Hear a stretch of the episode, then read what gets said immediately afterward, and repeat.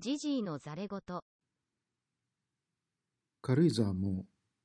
観光地の側面を持っているので、軽井沢に来た方がお土産にお菓子なんかを買って帰ることがあると思います。そのお菓子について注意しなきゃいけない点についてお話します。商品名に軽井沢と入ったクッキーとかチョコレートとかたくさんあると思うんですけれども軽井沢町内でお菓子を作ってお土産物屋さんで売ってるところっていうのはほとんどありません。知ってる限りだと2社ぐらいだと思います。小さいお店とかで自分とこでお菓子を作ってそこで販売するそういうようなお店っていうのは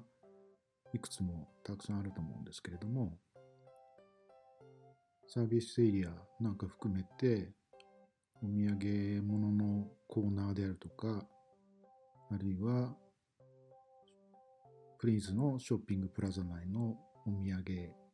コーナーみたいなところで売ってるお菓子そういったもので軽井沢って名称で使ってるところのほとんどは軽井沢では作作られていない。下手をすると長野県でないかもしれない。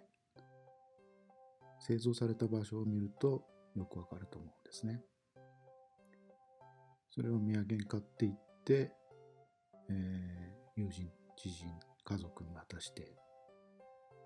え、製造元を見てみると住所が全然軽いじゃじゃない。そういうことになりかねない。というところがあでお土産物のお菓子を買うときには注意です。それではまた。